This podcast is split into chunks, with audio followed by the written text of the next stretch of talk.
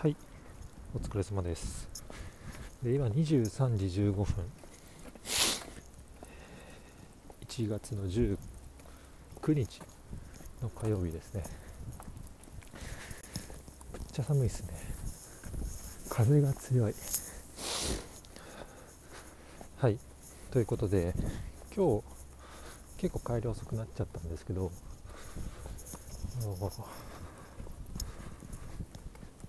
今日クライアントとのミーティングが1日で計5本入っていて、えー朝9時半から始まって午前中2本で午後に3本という形で日中はずっと、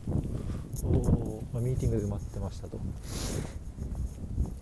でようやくミーティング最後のミーティング終わったのが19時半とかかなだったので、えーそこからもろもろの作業とかをするような形になるので、まあミーティング終わってからの議事録とかあーあとは社内の連携とかも済まして、えーこの時間になっちゃったというような感じですね。でよくよく考えると1日に5本クライアントとのミーティングって、えーこのコロナになる前だとありえなかったなと思っててというのもやっぱり移動時間があの前まではあったので基本的にクライアント先に訪問するんで1日5本なんて物理的に入らなかったんですよ。でもコロナになってもう全て、えーミーティングはオンラインになってるので移動時間がその分なくなって、まあ、5本。まあ6本目も入れようと思えば詰め込めるような感じにはなるんですかね。最大入れれるかなっていうような感じなので。うん。まあ効率的になったかなと。改めてなんか今日感じましたね。はい。で今日の振り返りなんですけど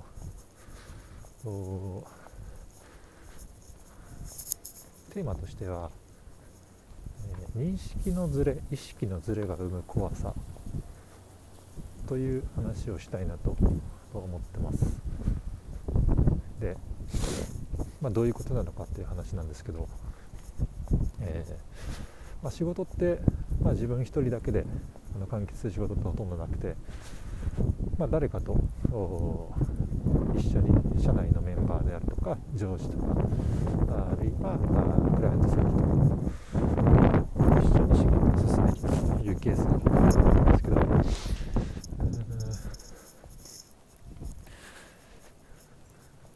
まあやはりどうしても自分以外の人と仕事を進めるとなるとこの認識のズレ意識のズレにはあのやっぱり一番気をつけた方が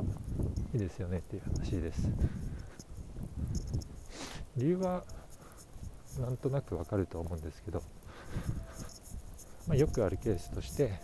えまあ、例えば上司があ、まあ、この資料作っといてみたいな感じでゆっくり渡された時に、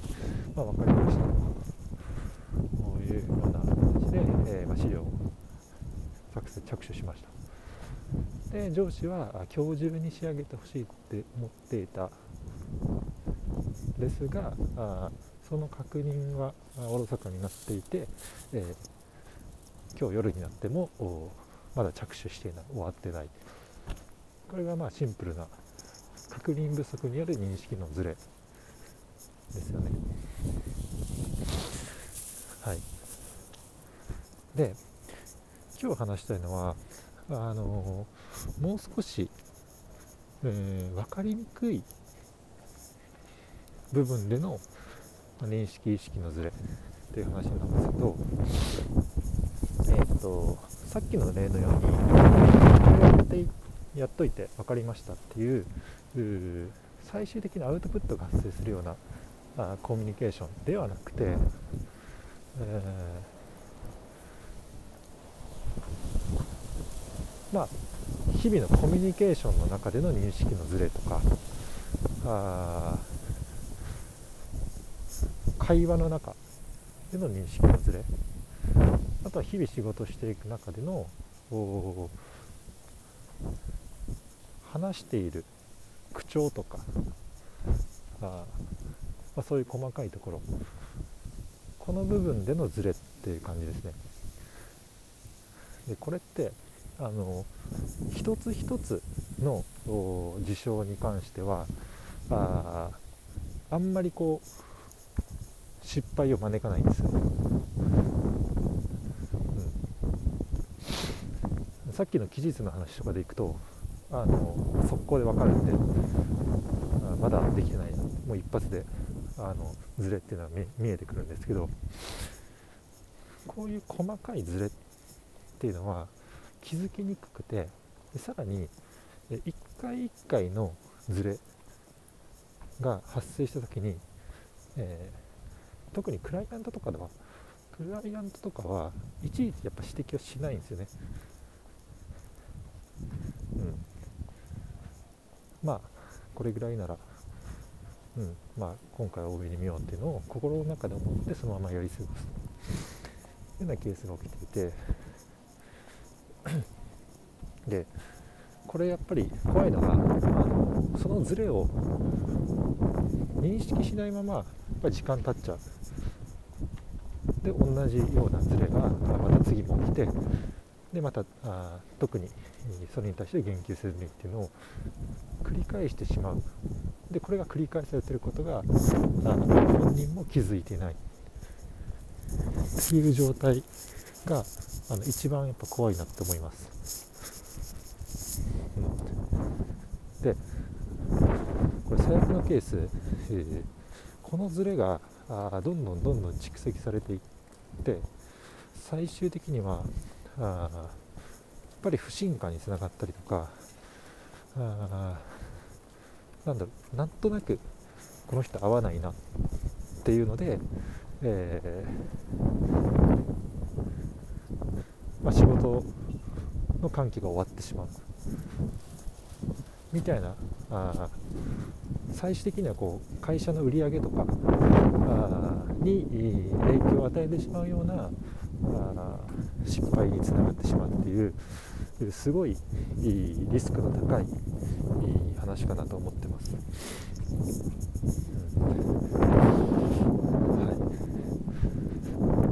い。えー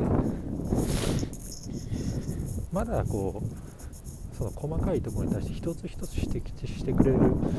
人はあのすごくやりやすいですね。あのその時その時はいちいちそんなこと指摘すんなっていうふうに思う方もいるかもしれないんですけど昔僕もそう思ってましたでもそれすごいありがたいことで普段はスルーしてしまうものをちゃんと指摘してくれるっていう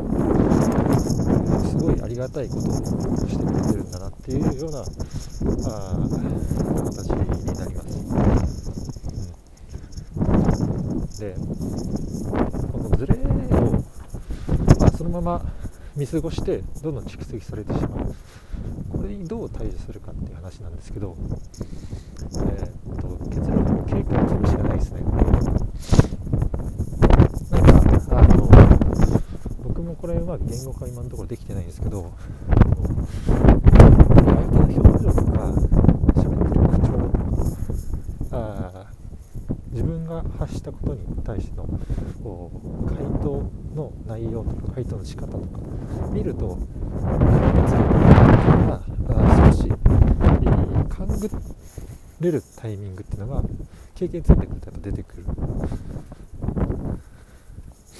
のであのそれは本当もう経験を積んで、えー、そのズレを生んでる時のリアクションとかを